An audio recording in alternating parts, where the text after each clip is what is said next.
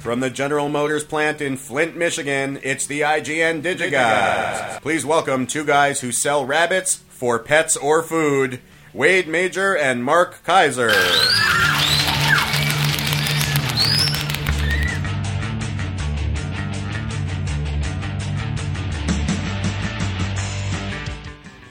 I hate to admit it, but I have actually eaten rabbit. I uh, I had rabbit once, and it was disgusting and tough and gamey and uh, completely flavorless. But uh, other than that, they're okay. Uh, Corey, who sent that one in? That was written by Lorenzo Raffa of the Lorenzo Commentaries, the Lorenzo Diaries, and Twilight: The Lorenzo Saga. Very funny. And Lorenzo's Oil. a great movie. By the way, I've eaten rattlesnake.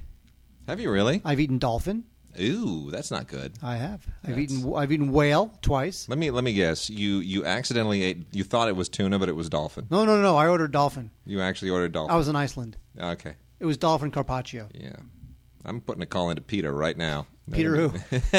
uh, Peter Guber. So wait, I, I'm. I'm very glad to say that I have uh, that I have somehow managed to purposely miss every single screening of The Hobbit. Don't say that. I gave The Hobbit three three of my votes for animation on Sunday. yes, see those things don't make the news commentary on LAFCA voting. That's true. But uh, that was a funny moment, right? It was a funny Thank moment. Well, you. no, the, the funniest moment ever was when there was a groundswell of support about whatever it was two, three years ago to uh, give the best animated film award to Avatar. It, it, it, it got a little traction it for did. a moment in well, the room. we, yeah, because we, we, we couldn't stop laughing. yeah. It was Somebody would say like you know three points Avatar, Yeah. and then we all chuckled, and then someone else said three points Avatar. And was then, there like, was, and then there was a whole row of people going, "What the hell? Avatar three? Yeah, why not Avatar 3? It was it was a moment until until you kind of got to a more mature part of the room and sanity prevailed, and they just said, "We're going to nip this in the bud. This is not going to happen," and Oh. embarrass the entire group. that would have been awesome. But um, yeah, I was very proud to cast my animation votes. Three points for um, The Hobbit, two points for John Carter, and one point for uh, Battleship. And- I was making a statement. the statement is that uh, animated films suck. It- It's not a good year for animated films, but Frankenweenie won, and I'm okay with that. You know, Tim Burton. I guess. Why not? It's fine. I mean, it's nice to see Tim Burton care. Look, it's not CGI, That's true. right? It's That not a is true. CGI film, so it, it says something about traditional animation. Now, I could still see Hobbit. Yeah. But, you know, the great thing, you know what's funny is that is that this time of the year, and maybe Mm-hmm. this is the only time of the year, where you realize that what we do can be kind of cool. Yes. Like, for instance, okay, the voting is over, the LAFCA voting is over. Yep. Publicists, industry, filmmakers don't give a crap if we live or die. True. Until about 12 months from now. That's right. Then they'll give a crap for about four weeks, and they won't give a crap anymore. Uh, well, four weeks. How about two weeks? How about until Golden Globe nominations come out, and then no one cares? But Yeah. if you go to HollywoodReporter.com, Yes. they still have their awards screening guide. Mm-hmm. Now, in theory, I could just RSVP for any of these. Sure. I mean, they're not going to know. I mean, They're are they not really gonna going to get- care if I No. show up to The Hobbit? Of course not. So here's where here's where The Hobbit's playing. The. Hobbit. Wait, what's today? Okay, The Hobbit is playing. Uh, man, it's playing a lot of times. It's playing three times for free on the 21st. It's playing on the 14th. It's playing on the 15th. It's playing on the 16th. And it's playing on the 17th twice.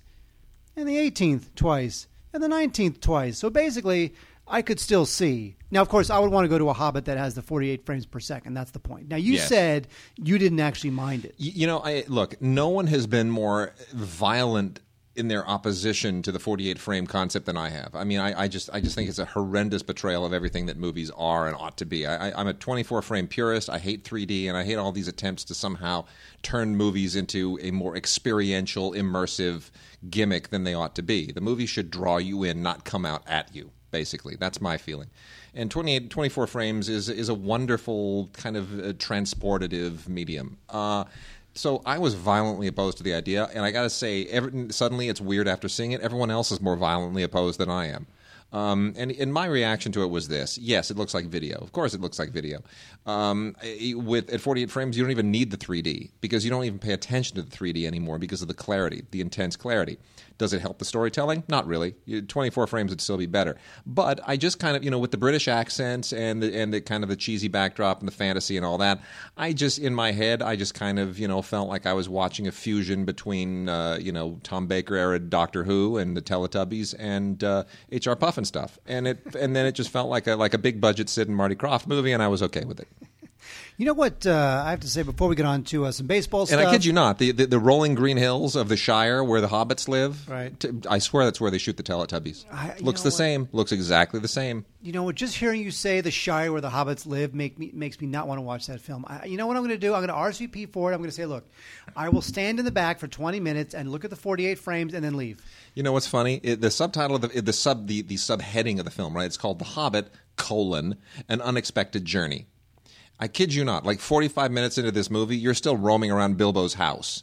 And it's like that. It's like the Marx Brothers. Uh, it's like which is it? A Night at the Opera? Is it a Night at the Opera where they all cram into the into the uh, In- into the into the stateroom? Yeah. yeah. Okay, so it's it's like that. It's like if suddenly there's all these people cramming into a hobbit's house, and you're like, "What the? Seriously? What's going on here?" It's 45 minutes in. We're packing into into Bilbo's house. We haven't even started this damn journey.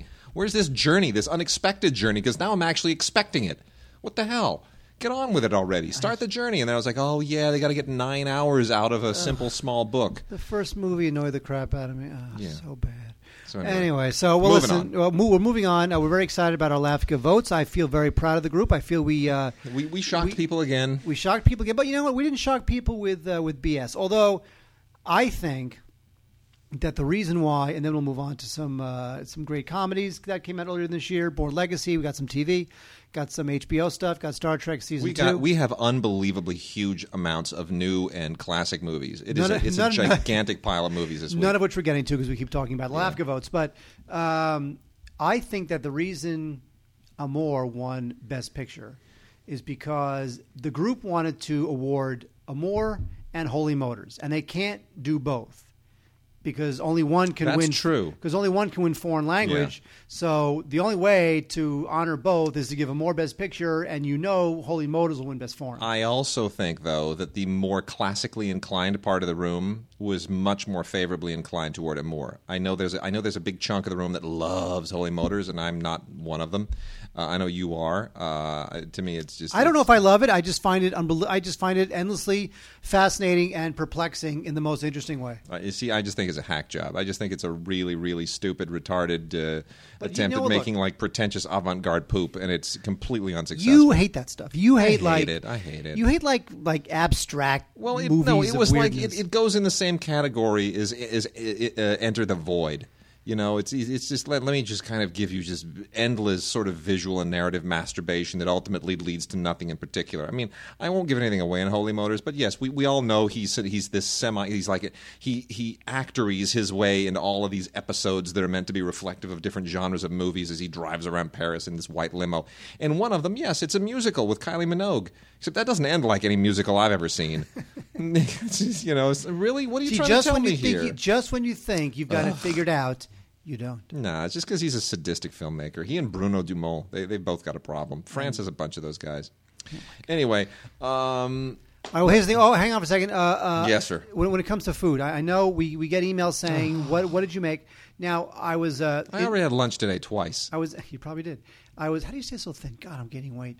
Um, I had. I baked nothing this weekend because Okay. I was cramming down LAFCA screeners. Right. So I'm going to give you something Go ahead, give it to me. that is so special. Okay. I don't even know if you deserve it. Okay, give it to me. Now, should I go get it Go go get it. I'll talk about a few foreign films of note. Yes. Uh, starting off with Kino's authorized edition release of Josef von Sternberg's The Blue Angel on Blu ray. It's also on DVD. We got the Blu ray here. As with all Kino Blu rays of classic films, it is beyond compare. It is just spectacular. Uh, they completely restored this thing in high def. It's not restored on the original uh, elements into a film restoration, they did a digital restoration. And uh, it's just gorgeous. This is the original German language version with the English subtitles made in 1930, a very early uh, sound film from Germany uh, from Josef von Sternberg, who, of course, is famous for principally working with uh, Marlene Dietrich. I've been listening to a lot of Marlene, Marlene Dietrich Christmas music lately. She takes mu- music that is supposed to sound wholesome and just makes it sound dirty. It's really amazing. She was good at that. She had a gift for that. Lots of great stuff here. Uh, this it's just it's really really wonderful. Um, now, as far as extras, Not much, uh, effectively nothing. But the, uh, it doesn't matter. It's it's just it's a wonderful film. It's a classic film. It's a, it's a historic film on technical level and on a narrative level, and uh, y- you know what? It's you, you got to check it out. It's really great. Blue Angel, uh, Marlena Dietrich, and of course Emil Jannings, who uh, or Emil Jannings, if you want to do the German pronunciation, who of course was a big deal in American films at the time as well. Um, also, a movie which I, I found got very few uh, votes. Actually, I don't know that anybody even mentioned this during our voting. Probably because we didn't get it on screener. That's true. Yeah, gosh, Polisse. that's really unfortunate. Polisse, P O L I S S E, by uh, Maïwenn, uh, the uh, French director, who, by the way, uh, was, uh, as I understand the story, when she was, before she was a filmmaker, when she was like 15 or 16, she got pregnant by Luc Besson or something. Uh, kind of scandalous. But anyway, uh, she is now a filmmaker uh, just under the name Maïwenn, M A I W E N N, with two dots over the I, all very cool and Euro and pretentious. And this is a hell of a movie. This is about the child protection unit of the Parisian police. The only thing I can think that it compares to is uh, Tavernier's uh, L627, which is also a gritty, gritty police movie. Um, this is based on actual real cases. It's kind of like Law and Order SVU elevated to the the umpteenth degree, and it is just unbelievably intense. It is a great movie. It is it's a punch in the face. Uh, this is great from Whoa, MPI. whoa! Punch in the face. See, wait, I don't watch movies to get assaulted Oh, it's physically. good, dude. It's so good. But and I wish, gosh darn it, MPI, you should have put this out on Blu-ray because this is a film that begs to be on Blu-ray. Speaking of Criterion, we've got a bunch of Criterions this week, and this is a fantastic one, a foreign one from 1960, Blu-ray edition of Purple Noon. Now, oh, yeah, gotta with Prince, the Prince film, Purple Noon. no. Oh. No, this is no. This is no, no. I'm sorry, no. What this is, this is the original version of the Talented Mr. Ripley. You didn't know that, did you? I did not. See, I know it now. See, now, before before that Matt Damon thing, no, this this is the real deal. And uh, a young Alain Delon plays uh, the lead in this, and he is just outstanding. Directed by René Clément, one of the great uh, French directors of the 50s and 60s, and uh, it, it of course gets the the the vintage. Uh, Janus Films Criterion Collection treatment. It looks fantastic. The colors are just pristine. Those wonderful garish 1960 colors that just plunge you into uh, New Wave era France. Terrific bunch of extras here, including an interview with a uh, scholar and author by the name of Denitsa Bantcheva, uh, expert on René Clément, as well as uh, old interviews with Alain Delon, Patricia Highsmith, of course, who wrote the uh, the novel that the uh, the book is ba- uh, the, the the movie is based on, the English trailer, and a great essay by Geoffrey O'Brien as well. So this is just a, a beautiful, beautiful Criterion Blu-ray. You got to check that out. Also, uh, speaking of great French directors, Robert Bresson, who of course made a lot of. Oh, I love Robert Bresson. He's great. we love Robert Bresson. But Pickpocket. but you know what? Bresson kept making movies well into uh, beyond his prime, we should say. This is from 1977. And uh, I had never heard of this before. Olive has gone and uh, dug this one up. This is The Devil Probably. And uh, I had never heard of it. You watch it, i you can only marginally tell that it's uh, it's a Robert Bresson film. It is, you know, you can tell that it's he's kind of trying to reinvent himself for an era in which he fits rather awkwardly. So this isn't quite like watching any of his early black and white stuff where it's all about you know sort of religious angst. Uh, Diary of a Country Priest. yeah, that kind of stuff. No, uh, this is, and I'm sort of surprised that this didn't. Uh, this, you know, I mean, I'm glad Olive went and found this, but it's. Uh, I would have expected another company to sort of grab this. Anyway, 1977. Uh, the film is The Devil Probably, and it's uh, basically uh, similar in some respects to a lot of films of the era, which is about four kind of aimless French youths who are, uh, you know, living a sort of wasted life, and it's it's very uh, a very negative, pessimistic look at uh, modern modern Paris and you know Paris of the 1970s, and you know how few opportunities there are for the kids, how society's sort of disintegrating. It's really it's sort of Bresson, eh, you know, getting into his twilight years and and losing faith, not necessarily in the film form, but certainly in the society that used to support the film form. Uh, but this did well at festivals, and uh, it won the Silver Bear at, uh, at Berlin. So uh, you know, it it still has some resonance. Um, few, a couple other things here I should make quick mention of. Elena by Andre Zviga. Uh, how do you pronounce him? Andre. H- how do you pronounce it? Carefully. Yeah, on the guy, the guy directed The Return, Andrei Zviganitsev or something. I'll never pronounce that correctly. You know, this movie got a lot of love, Mark, on Sunday. were you as surprised as I was that there were so many people in the group that were that were that even saw the film, much less were that enamored of it? I was, although I will say that uh, nobody gave it best screenplay because basically in this movie barely anybody talks. True. Not a lot of which dialogue in this film. which I usually like. Uh, I mean, it's a good film. I just didn't. I wasn't floored by it, but it's a very good film. It uh, it actually won the uh, on certain regards special jury prize at Cannes. And uh, if you're familiar with the director, if you've seen The Return, you you realize he's very kind of typically Russian in, the, in this very brooding look at life and people in general, and very poetic in the way that he sort of approaches his subjects. Um, but you know, there's there's just not an awful lot here. Uh, it's it's it's sort of a it's sort of a semi thriller character study. I, I'm not sure wh- how you'd explain it. So in a way, it, it's a nice companion piece to Amour, wouldn't you say? Because it's about an older couple. That's true. That's true. I mean, I think Amour is much more. Uh, Yeah, Amour is more of a heartfelt thing, but anyway, uh, it, it's it's about a you know it's about an older couple, and you know then it, it it turns this family drama into something that feels a little bit more like a thriller. I won't give you all the details, but it's uh, it's it's interesting. Uh, Philip Glass did a score that doesn't irritate me, which says a lot about it. But anyway, that's out from Zeitgeist on DVD, not on Blu-ray.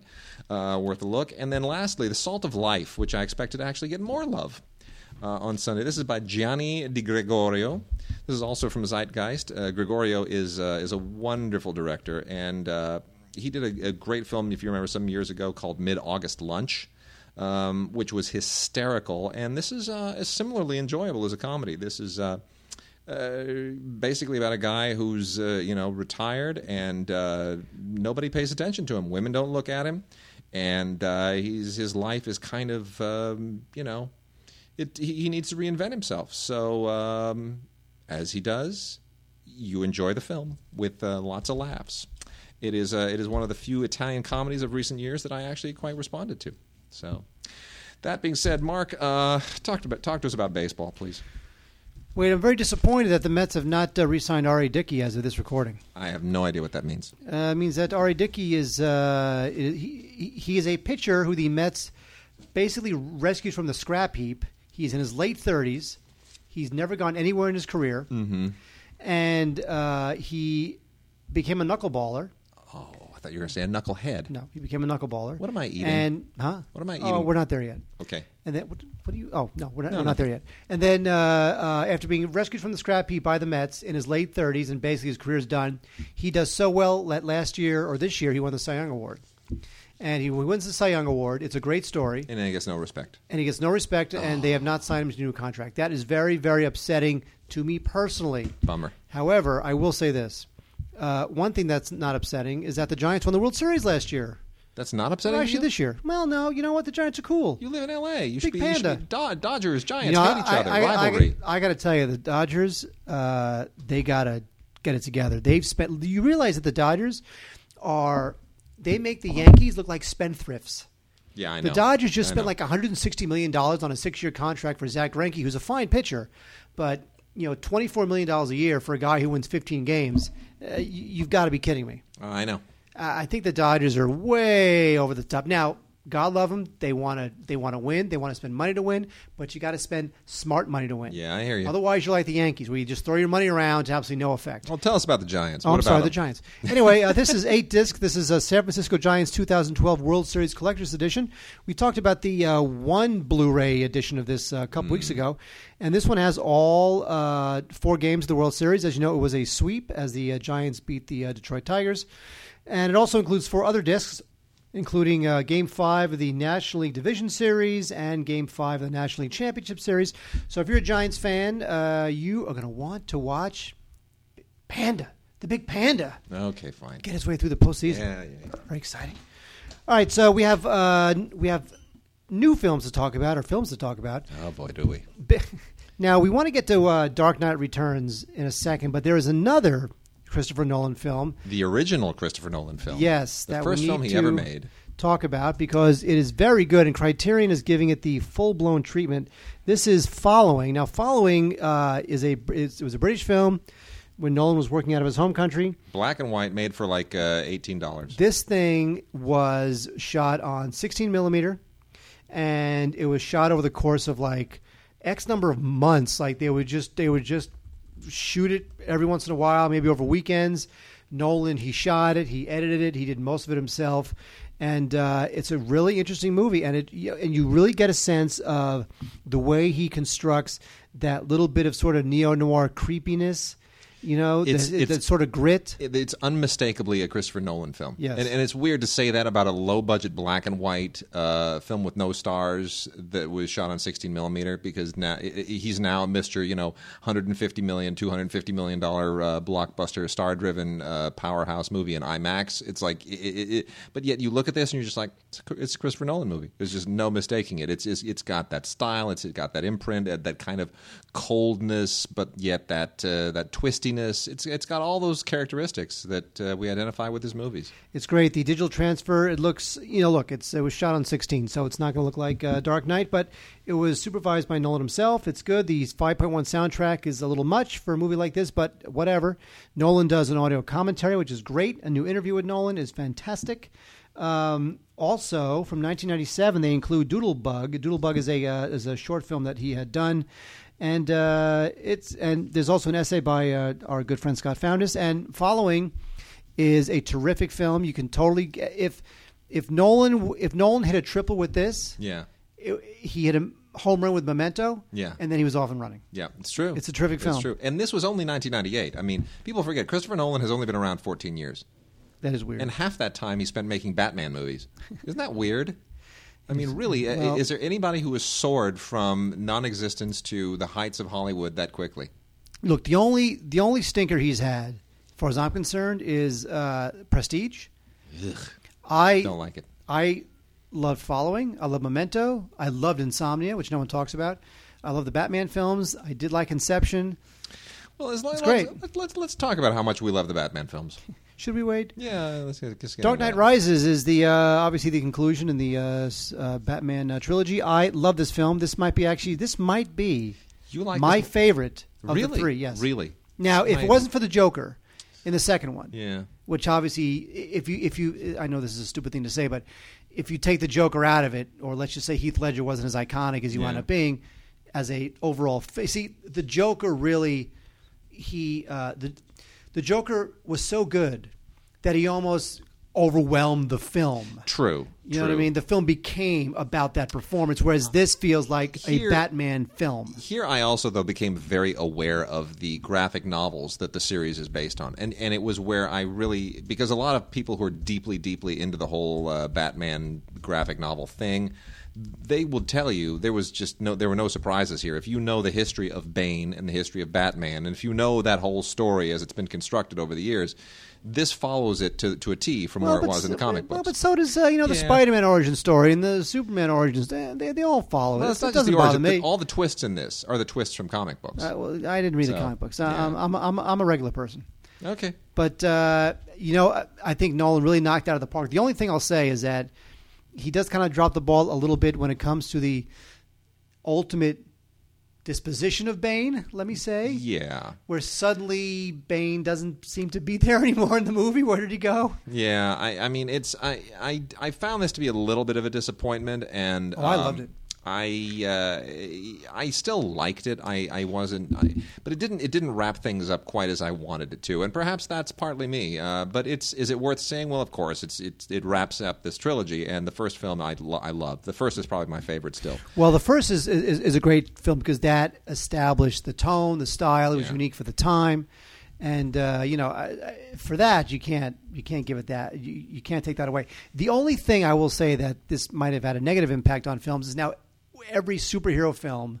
The studios want to make all their superhero films Yeah. dark and gritty like The Dark Knight. And and we say that just as the new Superman trailer has just emerged uh, within the past 24 hours, Yes. and and it's uh, you know I, I don't I don't quite know why Superman all of a sudden has to be you know brooding and dark and angsty. That's not who Superman is. I agree. It's not who he is. It's not that's that's not what makes that franchise enjoyable. So uh, I think that's a mistake. So the uh, video quality wise, it looks fantastic. Uh, now, obviously, some of this was shot in IMAX. You know, so you do get scenes that are presented at two at uh, two four zero to one, and then other scenes that are at one seven eight to one. Whatever it is, it's great. Uh, looks great. The audio quality is absolutely fantastic. There is so much detail and using of the, all the various uh, speakers in the back. Looks fantastic. There's a lot of great uh, uh, special features on it. Something on the Batmobile. Um, on the production, on the characters, you know, on the reflections on the trilogy now that it's over.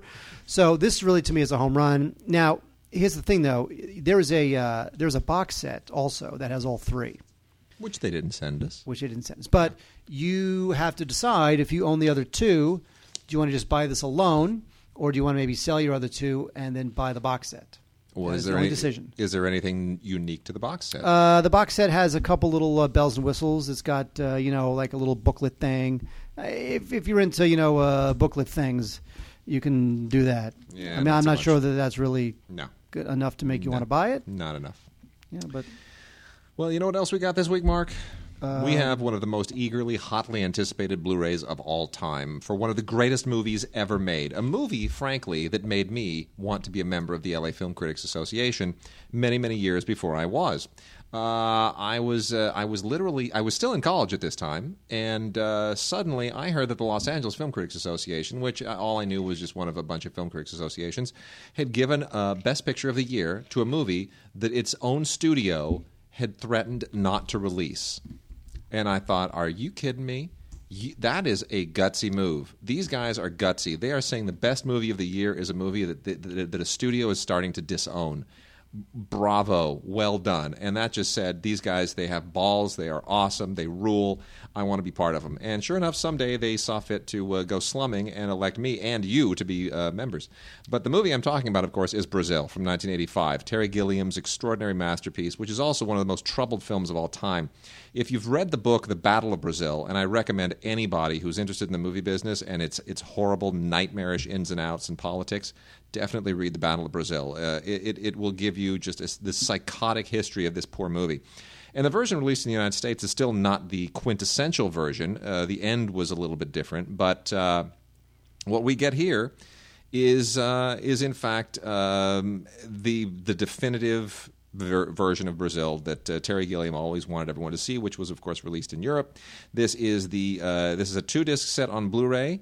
The uh, 142 minute director's cut is on the first disc with DTS HD audio that is just mind boggling and an audio commentary by Gilliam that is fantastic. There is no one who talks about his movies better. And then disc two, you include you get the uh, documentary "What Is Brazil." the uh, documentary, the onset documentary by Rob Hedden, uh, the production notebook, which is a bunch of interviews and video essays of all kinds of fun stuff, uh, and uh, you get the Battle of Brazil, which is a documentary about the the film's release. Well, the best extra. And the Battle of Brazil, by the way, uh, hosted by Jack Mathews, who who wrote the book, which I was just talking about. So it's it's not the same as the book, but it's a documentary essentially following the uh, the same many of the same beats. And the best extra, Go ahead. the it includes the Love Conquers All version. Oh my gosh, it's the Now, the. Love Conquers All version is Oh, the, the uh, is the version that was shown on TV. It's Which- ni- it's which 94 minutes. And and the reason they always include that, and that version was, you know, that, that version has always been part of the uh, the, the, you know, the old DVD boxed set of Brazil had that version as well. And uh, the reason that version exists is because Sid Sheinberg, who ran Universal at the time and who was notorious for meddling in movies, he's the one who also insisted that uh, they take uh, Legend away from Ridley Scott and they and butcher it down and remove the, the Jerry Goldsmith score and replace it with Tangerine Dream because you know the kids like to hear Tangerine Dream when they watch Tom Cruise. I mean, it worked for Risky Business. Hell, why not work, do it with Legend? That's how Sid Sheinberg thought, um, and uh, he was all mad at Terry Gilliam. You're not as collaborative as Ridley Scott.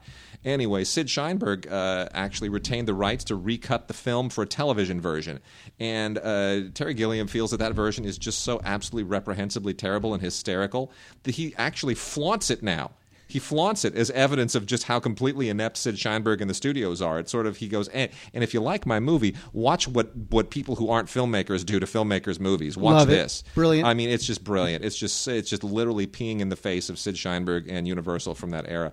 Uh, it's brilliant, absolutely brilliant. So uh, the Love Conquers All version, absolutely hilarious. And of course, David Sterritt uh, gives the essay in the obligatory Criterion booklet. Terrific. Blu-ray of Brazil doesn't get any better. And then we got three other films here that I uh, I feel obligated to call your attention to because they're classic films on Blu-ray. Warren Beatty's uh, Dick Tracy, the uh, uh, on a Blu-ray and digital copy combo. Um, this is a you know a nice two-disc set that Disney has uh, given us to uh, pay homage to a movie that was a big deal at the time when uh, Warren Beatty did Dick Tracy. It was it was the first film with digital audio. Did you know that? I did not know that, but now I do. Yep, this was the first film to actually be released with digital audio, uh, and it was pretty great. And of course, it has amazing cinematography by Vittorio Storaro. It could be pre CGI era. It brings comic books to life. Uh, Al Pacino uh, started to overact here, and then in subsequent roles, uh, forgot that he he you know was acting without the makeup and uh, continue to overact. But uh, you know what? I actually really like this film. A lot I of like people, it too. a lot of people ripped on it. I think it's one of Danny Elfman's best scores. I think it's a, a really sharp movie. I think Warren Beatty just nails this this incredible balance of all of these tricky things he was trying to do, and he did it in a pre CGI era. And, uh, bravo. And you know what? Uh, In, you know, in an era when uh, people assume that visuals mean special effects and CGI and big alien vistas, look at look at the primary colors that they work with. Look at the production design by I think it was Richard Silbert. I mean, it is a beautiful film. It is so striking. It looks like a comic book. It is singular. You never see anything like it, and it does it all without you know Absolutely. looking like it has to be Avatar. Just because it's not Avatar doesn't mean it's not totally cool looking. Absolutely. And then lastly, we have the first two Blu-rays from the Warner Archive collection. A lot of people have been asking, what are the Warner Archive DVDs gonna, or Blu-rays going to look like? And uh, I got to say, they're pretty great. Now, the the process of these things is a little bit different, and I'm still trying to clarify whether they are uh, literally stamping these out as needed because they are not Blu-ray B, like BDRs. They're not uh, the equivalent of DVDRs. They're not sort of burned. They do appear to be production stamped. So I'm trying to discern whether or not they're stamped or whether or not they, they do kind of a limited run and then just you know will they'll sell them out of the limited run uh, or if there's some other business model at work. It, it appears to be different from how they handle the DVDs and DVDRs. Uh, that being said, Gypsy is the uh, the first one, which is a wonderful film, one of my all time favorite Natalie Wood movies. Of course, the uh, it is the Jules Styne Stephen Sondheim uh, musical about Gypsy Rose Lee, the famous stripper, and done in beautiful melodramatic, wonderfully wholesome fashion. Uh, you know, I mean, look, it's a it's a two and a half hour musical about a stripper, and uh, it's family friendly. Go figure. But really, a great film directed by Mervyn LeRoy. Beautiful color. The Blu-ray absolutely honors the film. It is uh, it doesn't cut corners in any way at all, and you get a couple of outtake numbers and uh, the original trailer. The other one, which is a little more peculiar, is Death Trap. I'm not sure who decided. Oh, I that- like this film. It's a good film, but I'm not I sure who decided that this was one of the uh, films that they should use as the inaugural uh, Blu-ray Ar- Warner Archive Collection release. But Sidney anyway, Lumet. yeah, but cool it's a, Johnny Mandel score from what I remember. but it's kind of a well, and, and a great performance by by uh, Yes. Michael Caine. Remember when Michael? Come on, how often do you get to see Michael Caine make out with Superman? True. Very true. But still, I you know, it's not like if you look at all the films that they have in the Warner Archive collection, I wouldn't exactly zero in on this one and go, "Oh, that's great Blu-ray." Oh, sure, but It's it, just- it is a terrific little little nugget of a chamber. It piece. certainly is. little along chamber with, comedy. Along with Dyan Cannon, our, our good fellow Laker fan. Oh, you're not a Laker fan, are you? Uh, well- see, you're not in the club. Well, well, okay, that's not much of a club to be in at this point. I got to tell you. That's true. So anyway, that's that's very nice. No extras, but that's also quite a good Blu-ray. It's just not sort of a visually dazzling film, but it certainly is a very solid film. So those are our Warner Archive Blu-rays, the inaugural Warner Archive releases. If you love these movies, please get them because we want Warner Archive to release more films on Blu-ray. That's a big deal. Uh, Wade, we have for you uh, on Blu-ray Francis Ford Coppola five film collection. Now, often we talk about uh, compilation uh, discs of uh, you know famous actors and directors, and how there's always you know uh, one good film and a bunch of ringers that they just that was just you know, piling up on those piling up in the warehouse, and they just throw it a box around it and release it as a five film collection. Well, Francis Ford Coppola five film collection is a little bit different. We have kind of four films, if you ask me. But uh, we have Apocalypse Now. These are all Blu-rays, by the way. These are Blu-rays packaged in a very slim case. Now, frankly, you really should have all of these but one already on Blu-ray. But if you don't, it, this is a good recommended package, and I usually don't recommend these packages. Apocalypse Now, Yep. Apocalypse Now Redux, which I actually did not like, but uh, forget that. Go with Apocalypse Now. Yeah. Uh, the Conversation, one of my favorite films of all time. Uh, Tetro, which is a very interesting little uh, uh, late Coppola film. Now, Coppola is sort of going back. To, Coppola has decided in his old age to uh, go back to just just very you know black and white, back to the roots sort of filmmaking, where the studio's not involved. He does whatever he wants. He, He finances freaky- it all himself now. he could be as freaky deaky as he wants, finances it himself. And Tetro was one of those uh, was one of those uh, uh, efforts. It stars Vincent Gallo, who's kind of a crazy actor, um, and Klaus Maria Brandauer also. Tetro's not bad. The big one here that really you should watch is uh, on Blu-ray for the first time, One from the Heart. Yeah, oh, Now, now, Nice. Wade, you like One from the Heart? love One from the Heart. And I Yeah. know that was the film that, that bankrupted uh, Zoetrope, but it, I, I still think it's a super cool film. It's a great film. It's a musical from 1982. It uh, it's set in Las Vegas, and it was very controversial because it cost a fair amount of money, uh, and it did wind up bankrupting uh, Coppola's, you know, the the, the Coppola's own studio, Yeah, American true. Zoetrope. Yep. And uh, you know, he made a lot of other films uh, during this time. And that's a big deal on Blu-ray. And, and That's a people big may- deal on Blu-ray. It's a, it's it's I'm, uh, it's kind of odd that they're not releasing it by itself, but because it's been out, you know, it came out in 2004 on DVD in a special edition, which was already a big deal then. People were like, finally, You Blu-ray. and now on Blu-ray, it's like, wow, Because here's the thing: is that you know, look, gorgeous movie. it's it's a beautiful movie. What killed it is that the original budget was like two million bucks, and then it wound up skyrocketing Yeah. to twenty five million bucks. Yeah. and honestly, you you just can't do that. No, it, and it should never have gone that high. I Well, mean, the thing was- is, is that you know, I- I- from what I understand, if, if if you look at the genesis of this, not only was this going to put American Zoetrope on the map, but it was also going to reset Coppola's reputation Yeah. after going going runaway on Apocalypse Now. yeah, but You know, a, a little, a little one from the heart, a little a movie from his heart. Only two million bucks. Yeah. People will trust him again. You know, after Apocalypse Now, and in the That end, it wound happen. up sinking the studio. It ruined his reputation for a certain amount of time. But uh, it's you know what it's it's it's still a great film. I mean, look, i- in the '80s, Coppola definitely wasn't done. You know, he'd made you know Outsiders and Rumble Fish and I, mean, I guess the Cotton Club. Yeah. But you know what? After that, his he there was some fallow years there. absolutely. With Jack, I know. Oh, gosh. the Rainmaker, Yeah.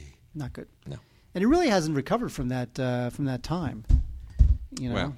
Anyway, so this is a, a, a very highly recommended uh, uh, five film collection. Not a lot of extras on it. Don't expect extras. This is really just for the movies.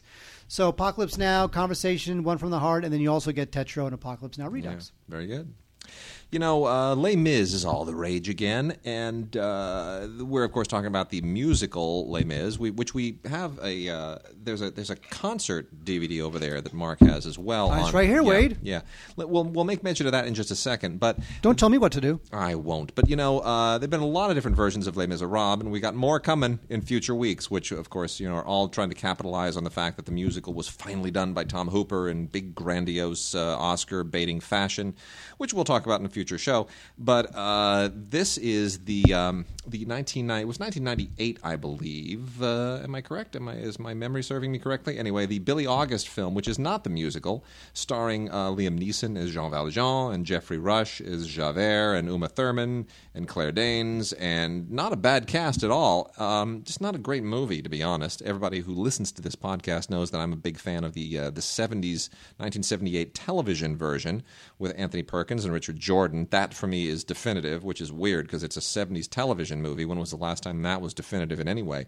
Um, but nevertheless, this is a very well done film. It's very nicely done. Just you just don't feel that Bille August fully has creative control over this. Um, the interesting thing about this film is uh, that Basil Poledouris wound up writing the score. And for me, the score is one of the problems with the film. Gabriel Yared wrote the original score, which was junked by the producers. And I can't help but feel that maybe Gabriel Yared wrote a better score, and for whatever reason, it just wasn't the film that they wanted it to be. And you know how that always goes. If they can't recut the film the way they want it to be, they throw a new score on, and they think that's going to fix it. Well, those are also two very different sorts of types of composers. Oh, my gosh. Basil They're- Poledouris, the guy's like big and bombastic and whatever, and, and Gabriel Yared is elegant and yeah. fluid and strings and romantic. And I think they were looking for something more epic and less humanistic, which is not Bille August. You're you're not hiring Bille August if you're doing a Basil Poledouris movie. So uh, that being said, you know Rafael Yglesias wrote the screenplay. I mean, it has all the right credentials. It just never quite gels for me. But some people really like this movie. Uh, this is the Blu-ray. And it's an okay Blu-ray. Uh, Sony did not go to the wall for this. Uh, it, it looks like they just sort of pulled it off the shelf and said, "Look, the musical's coming out quickly. Put this on Blu-ray and make it look as good as you can without spending too much money on it." So it's definitely on the lower tier of Sony Blu-rays, but uh, you know? It's not a terrible film. I just don't love it, but a lot of people find it perfectly acceptable. I would say as a Blu-ray, probably more of a rental. Now, if you want to kind of get the juices flowing for the musical version of Les Mis, the film, and if you're like some of the people that I've been talking to lately who have seen the thing uh, performed like half a dozen times, well, Mark's got a goodie for you. Yes, I do. This is on uh, DVD, this thing called DVD. This is uh, Les Miserables, the 10th anniversary concert from Royal Albert Hall, 1995. This uh, assembles the uh, the stars from the original London and Broadway productions, along with a 150 voice chorus and the Royal Philharmonic Orchestra in uh, Royal Albert Hall. I've been to Royal Albert Hall. Who did I see in Royal Albert Hall, Wade? Uh, the man who knew too much. I saw uh, Elvis Costello. Oh, yeah. Who, by the way, as I, I've said on the show before, Elvis Costello, he cut the show short because somebody uh, from the audience called him a wanker. Really? Yes, so someone called him a wanker and then he left. Okay, well, all right. That was it. That was my experience at Royal Albert Hall. Anyway, this is great. You know what? It's a huge, huge orchestra and a huge, huge choir. This is very powerful stuff. But you know what? Uh, this, isn't like bombastic like the movie is. This is like, you know, it's an anniversary, it's a special event. I totally get it. And it looks amazing, and it's all performed live. So it's really great stuff. I wish it was on Blu ray because it would look better on Blu ray. But you know what? DVD is all we have of Les Mis 10th Anniversary Concert, Royal Albert Hall, 1995. And now we're going to make a quick mention of two films that have uh, people on them with cowboy hats, and uh, one of them has Hugh Jackman in it, which also ties in with Les Mis, and the other one uh, has Matthew McConaughey in it, which doesn't tie in with anything. Uh, I'm going to really quickly make mention of Killer Joe, the unrated director's cut, which is freaking the same as the unrated released cut. I don't know why they're pretending that this is any different. Um, Killer Joe was released uh, NC-17 or released without a rating. I forget which, but it was released for adults only, and for good reason. Um, this is directed by uh, William Friedkin of uh, Exorcist and French Connection fame. And it basically is a an incredibly twisted and sadistic movie uh, starring Matthew McConaughey as a uh, kind of a he I mean he's a he's a Dallas lawman, but he moonlights as a an assassin, and uh, you can hire him to take out the person that you don't like. But he's got some really twisted uh, peccadillos, and uh, he's got some weird sexual issues. And the movie. Um, not exactly gritty and gripping, but it's more kind of a psychological study of twisted psyche. And uh, Juno Temple is the girl that he sort of uh, well how do we put this? He he she's his reward when they can't come up with a monetary reward juno temple is his reward.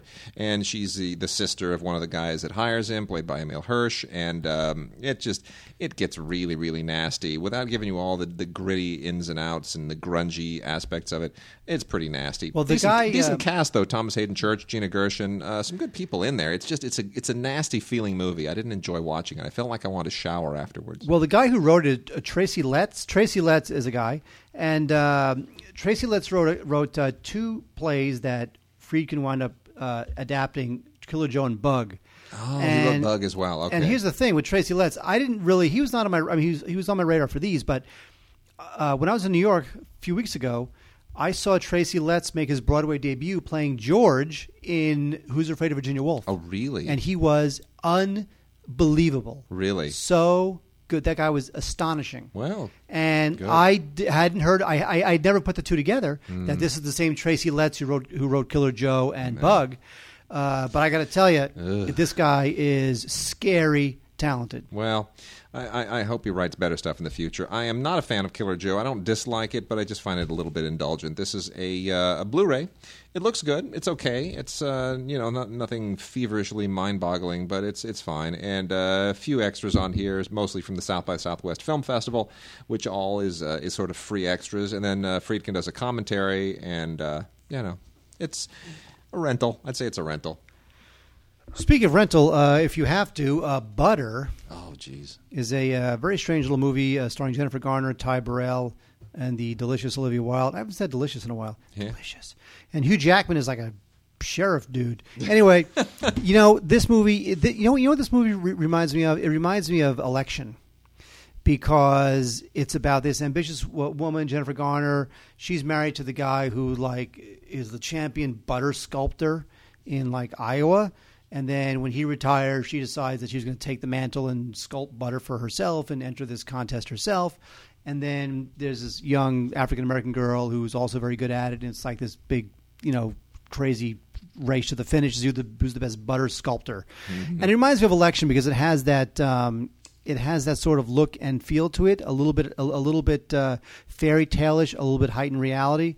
Uh, the problem with the movie is that it's kind of condescending to the people who live in Iowa. It feels like Middle America condescending, and I kind of found it not that funny, which ultimately is what it has to be.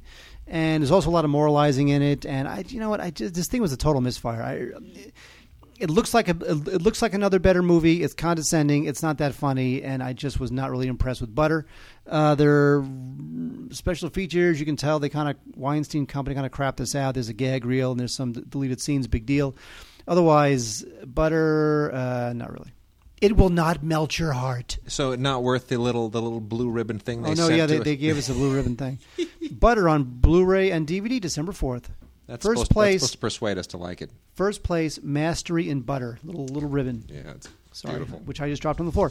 Now, Wade, you're probably wondering what your food is for today. Yeah, what's my food? Okay. Now, uh, when I was in uh, uh, New York, as you know, uh, Hostess uh, uh, Cupcakes, Yeah. out of business, bankrupt, done. I know. Now, Hostess, they own a whole bunch of other cupcake Sure they do. concerns, and uh, one of them is Drake's Cakes, which are uh, legendary and beloved East Coast, mostly East Coast, uh, confections. Okay. Now, wait, I, I grew up on these. Oh, you're not going to make me eat a Drake's cake thing, are you? A What's this, yodel? What is it's that? a yodel. A yodel. Oh, gross! You didn't make this. This is like some. I told you I didn't make it. This is some processed crap that you picked up at the. No, this is going to be. Damn like, right.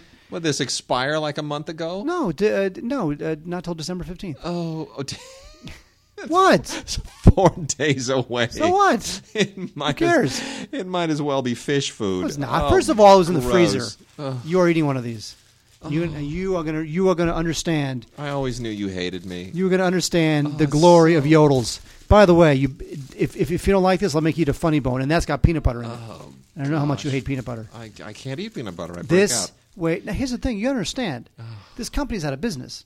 You Are, you are about to partake of something that will not exist in like a month. This is a yodel, a Drake's cake yodel. Wade, enjoy. Okay. Enjoy the drink. oh Drake's. my cake. gosh. Talk about Ted, and I'll I'll try to consume this. Now, everyone knows that I'm a big fan of uh, Family Guy, and uh, God, it's like you're it's, it's like you're knowingly eating poison. Mm. Really, you don't like it? The greatest. Oh, see, you want you see you do like it. You don't want to admit it. It tastes like processed crap. It's awesome. Oh, yodels are the best. Well, then you know what? See, I, can't incorporate your childhood nostalgia into my into my palate. They don't go together. It just goes to show you that uh, you have no soul. Ugh. Are you not going to finish that? Well, so I'll spit it out somewhere. No, you're not. Come on, that's disgusting. just either put it down, either throw it away, right. or finish it. I'll finish it. What the hell? Can't be Um, worse than can't be worse than actually having to watch some of the movies that we had to watch for this show. So Exactly. Uh, all right, so Seth MacFarlane is making his directing debut and his big screen writing debut in Ted, a film that I found very funny, and it has much of the scatological humor that Family Guy has, but it tells a little bit more of an actual story. It's about a uh, it's about this guy played by uh, Mark Wahlberg and his childhood teddy bear Ted. Uh, has never left his side and actually truly exists in the world.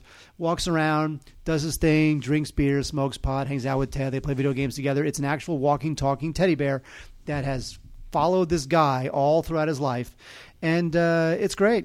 I think it's very funny. It's yes. It's is it too long? Yes. Is it too long in an Apatowian sense? No. Even Judd Apatow. Judd Apatow does not know when to stop. did you watch This Is Forty? By the way, Not yet. You didn't. Not even for voting. No. See, I watched it for voting because I thought, well, Why? maybe there's a supporting. Why? It might be a supporting bit For in there who? or something. I don't know. Paul Rudd. I like Paul Rudd. It um, it's too long. It's two hours and six Yes. and eight minutes long or something. I, I know. Forget it. It's insane. Now MacFarlane has some has some of that in him too. The only thing here's the thing though with MacFarlane, the reason why you can buy the fact that it's this long is because he goes into these detours that sort of take you away from the main story for just a brief second, and that's okay. Whereas with Apatow, it is two hours and eight minutes of in, of of just assuming that we love these characters so much we never want to see them shut up. Yeah. Whereas with Ted, it's different. But I have to say, th- this thing is, I found Ted to be completely hilarious. I have not laughed that much in a movie in a long, long time. Uh, it's not for everybody, but uh, if you don't like Family Guy, if you do like Family Guy, you got to see Ted. It is really one of the funniest films of the year. It is raunchy, it is offensive, it is hilarious, and I just love Ted. Um, there's a bunch of exclusive uh, Blu-ray features here: deleted scenes, alternate takes. Um, there's a gag reel, a bunch of other stuff. But uh, I could not recommend Ted highly enough. It is funny, funny stuff. Very much in the uh, Arrested Development, you know, male that male Arrested Development world that we now sort of live in, where guys in their 30s sit at home and eat pizza and play video games. Yeah. totally feeds into that vibe, and I love it. Ted's funny. Uh, you I'm know gonna eat my yodel, Wade. Go ahead, eat your yodel while I talk about a movie that's not so funny, which is The Bourne Legacy. I like this movie. You like The Bourne I Legacy? did. I did. Really? Yep, I did. You didn't feel like it was just trying to stretch a good thing too far? Whatever. There's so does so's the Hobbit. Okay. yes, it does. Anyway, all right. It's the Bourne Legacy, and uh, you know, it's uh, it's no longer with uh, Matt Matt Damon. yeah. Matt Damon. Uh, I just can't say his name anymore without thinking of uh, Team America. So Matt Damon uh, is no longer in this, but uh, Jeremy Renner is. And Jeremy Renner is uh, supposed to be the new guy, the new action hero. I like Jeremy Renner. I just don't think he's got that thing. He's not an it actor. He's a he's more of a character actor, and uh, you know he's fine as one of the Avengers, but I don't see him carrying uh, blockbuster tentpole movies in the same way. And I might not have thought that of Matt Damon a few years ago, but he, he did. Uh, just the same, Jeremy Renner gives it his all. It's very well directed. It's you know nicely put together as a movie. I just um, I just didn't feel like there was anything going on here that I wasn't I hadn't already seen in spades in the uh, the other Bourne films. So I don't know that this really launches or relaunches the franchise in any uh, successful way. It's a Blu-ray, DVD, digital copy, and ultraviolet combo set, uh, which is great if you want to watch it anywhere, anytime. I just don't know why anybody would want to watch this more than once, and even then.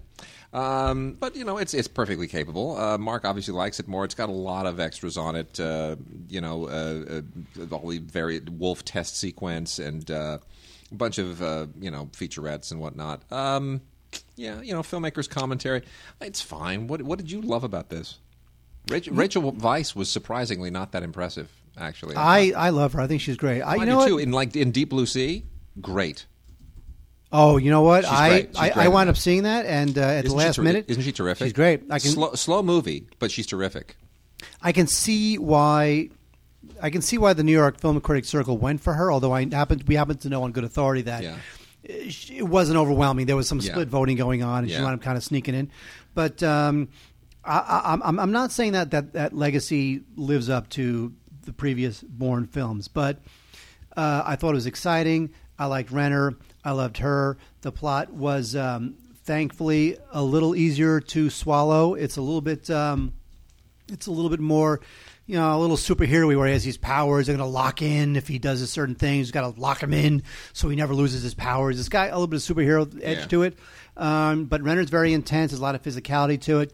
I think Gilroy did a good job of putting it all together. It's a pretty smart piece of work. It's well constructed. Um, I just dug it. I was totally, I was pretty absorbed from beginning to end. It's well made. I, I will agree with you on two things. One is I don't look at the film and think I want to see another two of these. It felt like a one-off to me, even if it was even Totally. if- Agreed. Even as e- even as an enjoyable one-off, it felt like it felt like a one-off. But also, I do agree that Renner, I think, is he's not becoming that leading man, A-list guy that everyone seems to want him to become. I feel he's going to be like one of those like B plus guys, B guys, B plus guys. You know, when you can't get the top three, Yeah. you go for Jeremy Renner. Yeah. You know, which by the way sounds like an insult, but I, I think Jeremy Renner's terrific. But I, I, I don't know he's he's developing, uh, you know, his big time movie star chops the way I think that a lot of people thought he would. Um, but yeah, I uh, I'm kind of a fan. I have to say. Very good. Now Wade, yes. I mean we don't we don't disagree all that often. Oh, we disagree We- on this. We disagree on Ted. I want Ted. Give yeah, Ted. no, yeah. You're, Ted's all yours, baby. We disagree on Ted. Yes. We did. We disagree on uh, uh, Bourne uh, whatever. Yeah. Uh, the uh, Born vasectomy. Uh-huh. And um, you didn't laugh at that. Yeah, it is funny. Born- Um, born vasectomy? Born vasectomy. That's very good. Yes, Ch- charming. Uh, but I love, and you hate more than life itself, Beasts of the Southern Wild. I'm going to go on record here. There were two films that obtained. This is where I felt like a stranger in a strange land, a voice crying in the wilderness. In the LA Film Critics Association this year, there were two films that really, really got everybody all hot and bothered. And I'm going to go on record as saying you're all frickin' high. Um, one of them is Holy Motors, which is just the, the, the this most sorry ass excuse for a stupid movie I've ever seen. Uh, you know, Leos Carax. It's not even his real name. He just he just rearranged the letters of his real no, name. neither is uh, Quentin Tarantino. Yes, it is. Anyway, uh, I'm sorry. I, Holy Motors is just a stupid ass movie. And Beast of the Southern Wild, most overrated thing I've ever seen in my entire life. Ugly people in a horrible environment, in, with awful handheld, miserable filmmaking, ugly photography, and a bunch of like giant pig boar things roaming across the wilderness until they stare down this little girl at the end for no damn reason. It makes no sense to me.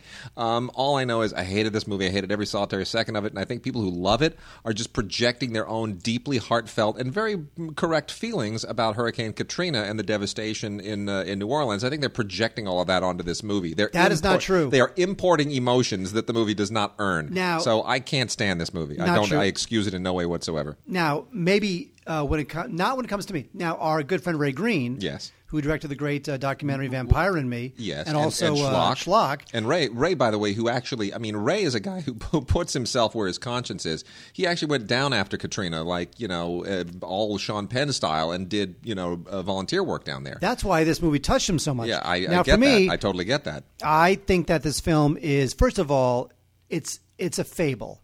It's not meant to be taken like an actual like you know realistic film. It is a fable about this six year old girl. It's a feeble fable. It's a feeble fable about this six year old girl who lives in this forgotten bayou community that is totally cut off from the world. They Called fend for the themselves. bathtub. Called the bathtub. They fend for themselves for food, for everything, for for their health, for their, their living quarters. They fend for themselves. That's how I felt watching it. I was fending for myself, And, and, Swi- swimming against the tide, and after drowning. and after an, an unknown catastrophe, which you assume is Katrina, uh, they have to they're they're in trouble, and it's all about how the six year old girl is so strong willed, and she has to get herself through this crisis. And I would also argue that the uh, that the character of the father, who we gave Best Supporting Actor to, the guy was a New Orleans baker who had never acted in his life, and we just gave him the Best Supporting Actor award at LAFCA if you ask me, the point of the movie is that he is imparting to her in his tough love way, he is imparting to her the lessons that she needs to go on with her life after he someday passes away. And I just thought this thing was a magical movie. I thought that the score was great. Yeah, the girl great. is amazing. He was great. It is a coming of age flick like you've never seen before. Oh, I, I And, hope I uh, never see again. and Benh Zeitlin, the guy who not only directed it uh, and co-wrote it, but also co-wrote the score, is a very talented guy. And we gave him, uh, we gave him score, and we did, New Generation. It's just unbelievable. I'm telling you, this is a great movie. I love Beasts of the Southern Wild. Now, here's what I want you to do. At gods at digigods.com, I want you to rent this movie because Wade and I are pretty diametrically opposed uh, when it comes to this movie. I want you guys to rent Beasts of the Southern Wild. I want you to watch it. I want you to email us at gods at digigods.com Yeah, do it. and tell us why I am brilliant and Wade is full of crap. And meanwhile, Why send- Wade has no heart. And send us more Vox boxes, by the way. We're out Especially, of Vox boxes. We're out of Vox box. We got one. We got one. We got a new. Vox, Oh, we do? one new Vox box. Um, and uh, oh, and by the way, speaking of, uh, we should let people know if you were not alerted to uh, the uh, as, as a contest winner, you didn't win. The contest winners have been alerted. So uh, congratulations to all the contest winners, and you will be receiving your DVDs and Blu-rays shortly. If you don't get them, uh, of course, email us, and that will mean that we have to ride some of the publicists to get on the ball because there is obviously a lot of stuff to be done in this season. But we will make them very aware of the fact that you are expecting your gifts in time for Christmas. Um, I've got three animated films here to talk about. And I was hoping to get all three of them in 3D. They did not send us Ice Age Continental Drift in a 3D copy. They only sent us the regular Blu ray DVD uh, digital copy combo, so no 3D here. So I'm not able to compare the, the brilliance of the 3D in Ice Age Continental Drift with the 3D work in Up and uh, Finding Nemo. Not that it really ultimately matters, because Ice Age Continental Drift is just not that good. Um, Ice Age Continental Drift is is taking an already thin franchise that was really running on fumes, and uh, you know, Ice Age was never really a, a great idea anyway. I mean, It's the origi- interna- you know what? That thing does so well internationally. I know, but it's not. It's just the original Ice Age really only works for two reasons. Number one, uh, because the you know uh, Ray Romano's voice of the mammoth is funny in and of itself, and secondly, because they have all of that scrat the the squirrel stuff, which is really nothing but kind of warmed over Wile E. Coyote and Roadrunner cartoon fodder. That's all it is and they're just desperately ripping off Chuck Jones, and uh, it, it's amusing to a new generation that has never seen Chuck Jones before. So, anyway, uh, this is now an ocean adventure. They're all on board an iceberg, and of course, that gives you oh so much wonderful 3D fodder. And when it's not in 3D, it ain't, it ain't much more interesting anyway. Uh, Up is a movie that was uh, the I think this was the first Pixar film in 3D and uh, it doesn't need to be. I saw it in 2D, thought it was perfectly wonderful in 2D for the first half hour or so, and then it just runs off the rails. I love the beginning of this movie. I think it's some of the greatest animation ever, some of the most wonderful poetic storytelling ever. And then once they kind of get to South America and start roaming around uh, the jungle, and it's not really up anymore, but it's on the ground not such an interesting movie. Wall-. WALL-E had the same problem. WALL-E had a magical Chaplin-esque beginning, agree. I agree. and then it just became another chase film in space. And this up, I, I looked it up. Actually, I, we might have seen it together, and I was like, "Where did that film go?" Yeah. You know what's funny? Brave has the same problem. Brave had a great first 30 minutes and then the mother turns into a bear and I'm like, "Are you kidding me? Is this where this movie's going?" Well, forget See, it. yeah. That is three movies where Pixar had a great first act and then they ran out of and then just ran out of inspiration. Well, this is a Blu-ray, uh, DVD digital copy, and Blu-ray 3D combo set. This is all brand spanking new from Disney and uh, beautiful in every respect. I mean, there's nothing you can say bad about the, uh, the the look or the sound of the thing. The only question is, is does the movie justify that uh, where it goes? And I don't think it does. Uh, they've also released a Blu-ray, Blu-ray 3D, DVD digital copy combo Ultimate Collector's Edition of Finding Nemo, which was not originally a 3D movie and also doesn't need to be. Uh, th- Finding Nemo is perfectly great and uh, really the only way it should be seen is on regular Blu-ray. Um, but uh, they've gone to great lengths to try and invent uh, dimensionality where there really shouldn't be any in this thing. And I, I think that I got I got to tell you, I can see with Up where they planned it for the 3D, but uh, Finding Nemo, there's really no point to the 3D. It's it's just uh, imposing something where it doesn't need to be. Um, but uh, that, you know, it's still a great movie, and if you don't own it, uh, if you can get a good price on this, it's probably worth having. All right, Mark. So uh, you got a couple of good little movies there. Let's do this thing. Uh, David Frankel directs Hope Springs, a film that uh, I, I like Frankel. You know, I do like Frankel as a director. I don't think the guy gets enough credit. By the way, I'm I'm on that Blu-ray.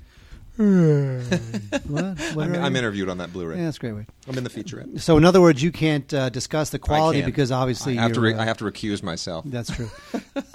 you know, I, I didn't know what to expect from this film. And I have to say that I give it a lot of credit, and this is mostly Vanessa Taylor who wrote it.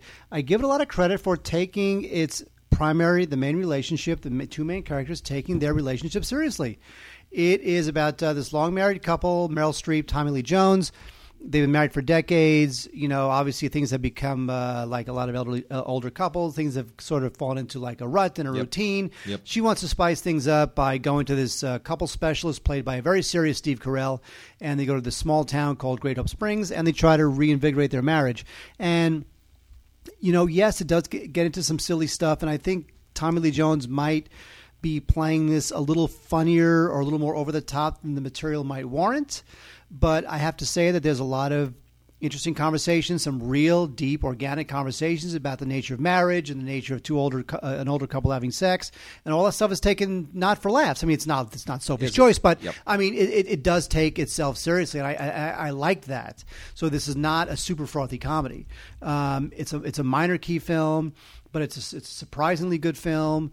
Uh, I was surprised by Hope Springs. It's not bad. This is something you know that your parents might want to watch uh, and get a kick out of. This is something you could probably watch also, although it does talk about older people having sex, and that's always disgusting. And and I, I should say I haven't actually watched myself on this because I'm always terrified to see myself on featurettes. But uh, I- was interviewed for the featurette, so I'm going to have to go home now and I'm going to have to I'm going to have to see if I actually wind wound up on this thing after all. But it, you know, it was fun. I remember I was uh, I was uh, they pulled me in and did a little interview, and I watched the film before it was released, and uh, it was lovely. It was it was very nice, and I thought the film was just terrific. I, I think David Frankel Great. Devil Wears Prada, all the way back to Miami Rhapsody, even uh, The Big Year, which came out last year, which I thought was terrific. And You nobody love else- that movie. I love that movie. was so terrible. I like Frankel. I think he's great, and I think everyone in this movie is great. Really overlooked. So I'm gonna have to go. Let I, I, I hope I wound up on this thing. I'm gonna have to go back and. Uh, Check out all of it. Four behind the scenes featurettes, including An Expert's Guide to Everlasting Passion and The Doctor is in Steve Carell and Dr. Feld.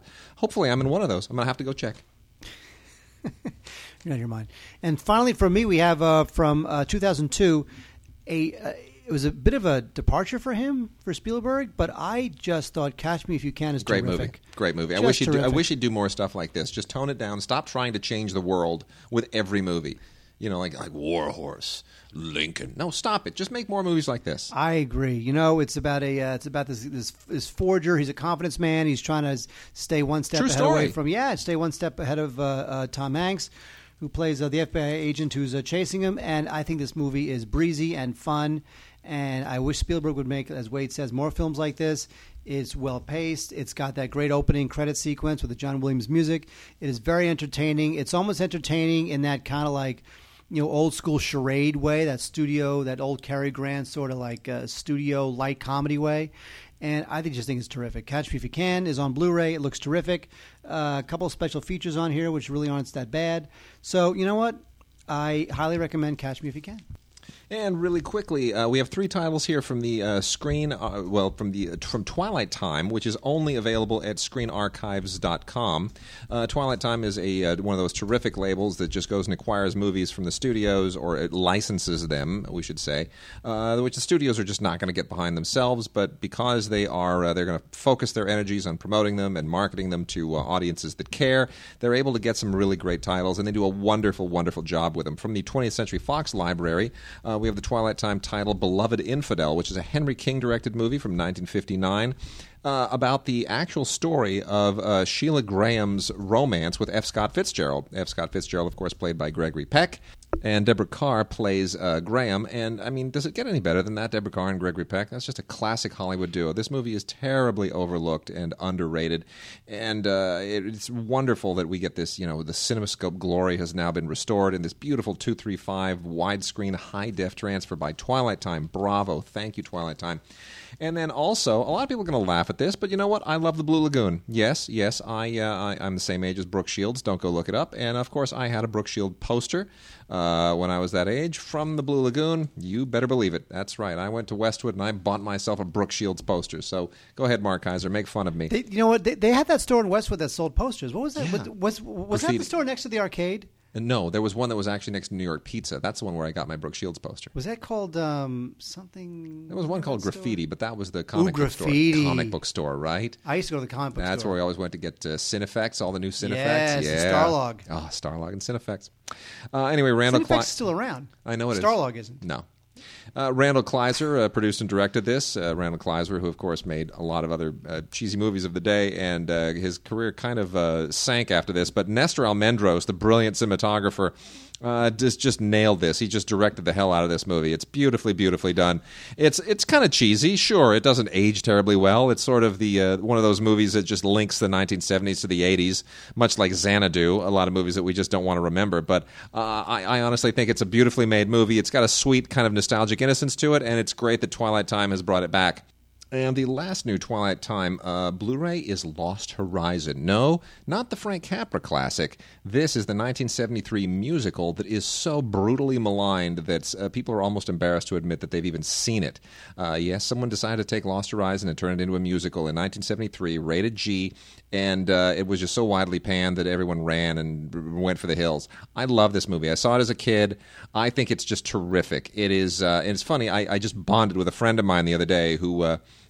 With whom I often disagree, a songwriter, by the way, and he loves this movie. We we just uh, completely bonded over this film, and uh, you know what? Burt Bacharach did the music, uh, Hermes Pan did the choreography, and it's you know it's just it's a wonderful movie. Forget about how badly directed it is by Charles Jarrott. It really it's just it's it's a it's a it's a weird kind of eccentric gem with an amazing cast: Peter Finch, Olivia Hussey, uh, Liv Ullmann.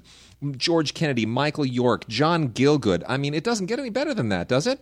It's it's so what that it also has Bobby Van in it. You remember Bobby Van? Bobby Van, he didn't Bobby Van die of a brain aneurysm yeah, he did. He did. He did. It's really sad. But anyway, you get it as with all of these Twilight Time uh, titles. It includes an isolated score and uh, an alternate scene, believe it or not, and uh, Burt Bacharach's song demos. It's just it's just wonderful. I, I yes, I know it's cheesy, but darn it, it's a it's really a great relic of my childhood. So gotta recommend that Lost Horizon on Blu-ray. I never thought this day would come. Mark. What are we wrapping the show out with? We are uh, we're wrapping it out with this, Wade. If there's anything worse than Star Trek The Next Generation Season 1, it's Star Trek The Next Generation Season 2. I'll tell you why. First of all, But the you- Borg are introduced here. Well, yeah, but here's the thing. There's two things that make this season terrible. One is they're still wearing their pajamas as their Starfleet uniforms. Because I think in season three, they, they, they go with the ones with the collar. Yeah. So any Star Trek where they're wearing their pajamas, Yeah. not a good episode. Okay. Any Star Trek with Will Crusher, not a good episode. Also, season two sucks because they uh, got rid of uh, Gates McFadden and replaced her with Diana Muldaur Oh, as Dr. right. Pulaski. Yeah, that's right. And all those episodes kind of suck. Yeah, they do kind of. Exactly. But they have the episode Q Who, which is where the, the Borg are introduced. Now- it's essential. The Borg are cool. It's an essential episode. Yes, and Q is cool, and they also introduce uh, uh, Ten Forward in season two, which is cool. Yes, that's right. Yes. Uh, now this season is shortened by the uh, writer strike because we're talking nineteen uh, whatever it was, 1988, 89. Yeah, yeah, yeah, that's right. So shortened by the writer strike. So we only have a couple of good uh, episodes here. Really, the most uh, notable one, as Wade says, is probably Q Who, uh, which is good stuff. But otherwise, I, I'm not a fan of season two of Star Trek: The Next Generation. Now, the good thing is that, uh, as we, talk, we talked about with season one, these shows have been remastered. You know, they were shot on 35, which is unbelievable, uh, and they look great. They look great, no doubt about it. Um, they sound great. The show itself, again, as we're saying, there's uh, too many stinkers in this season. Although I, I, I did kind of like uh, Time Squared. Remember Times Square? That was good. Um, anyway, so I would, if you're a Star Trek completist, obviously you got to get season two. For me, I- I'm really, I'm really not going to start really collecting these until season three Okay. because by season four, it was clearly one of the best shows on television, and it really had picked up the pace. Yeah. But seasons one and two were a little bit slow. Yes, Whoopi Goldberg was introduced this season. That's cool. I get it. But um, otherwise, season two not my favorite of Star All Trek: right. The Next Generation. Well, I'm uh, I'm on I'm on board because I'm I'm just a completist, and that means I'm also a masochist. So there you go. Uh, by the way, the, the the bit with Data is Sherlock Holmes. I, I it's very silly. It's very silly. All right, that does it. We are done for this week, uh, and we're probably going to have some uh, late coming uh, Christmas and holiday recommendations. By then, of course, Hanukkah will be over. Hanukkah's like halfway done now, right? I, you know what? I, I was talking to somebody about this today. It's like, oh, it's Hanukkah. It is. well, Am I the worst Jew in the world? Oh, No that's- idea. That's okay. Uh, we forgive you. So, as if I'm in any position to forgive. All right, that's it. Uh, please email us at gods at digigods.com. Any of your questions, recommendations, suggestions, uh, all the above, and uh, Vox boxes. Send us some Vox boxes. Facebook page. Facebook page. Join the Facebook page. We'll see you next week.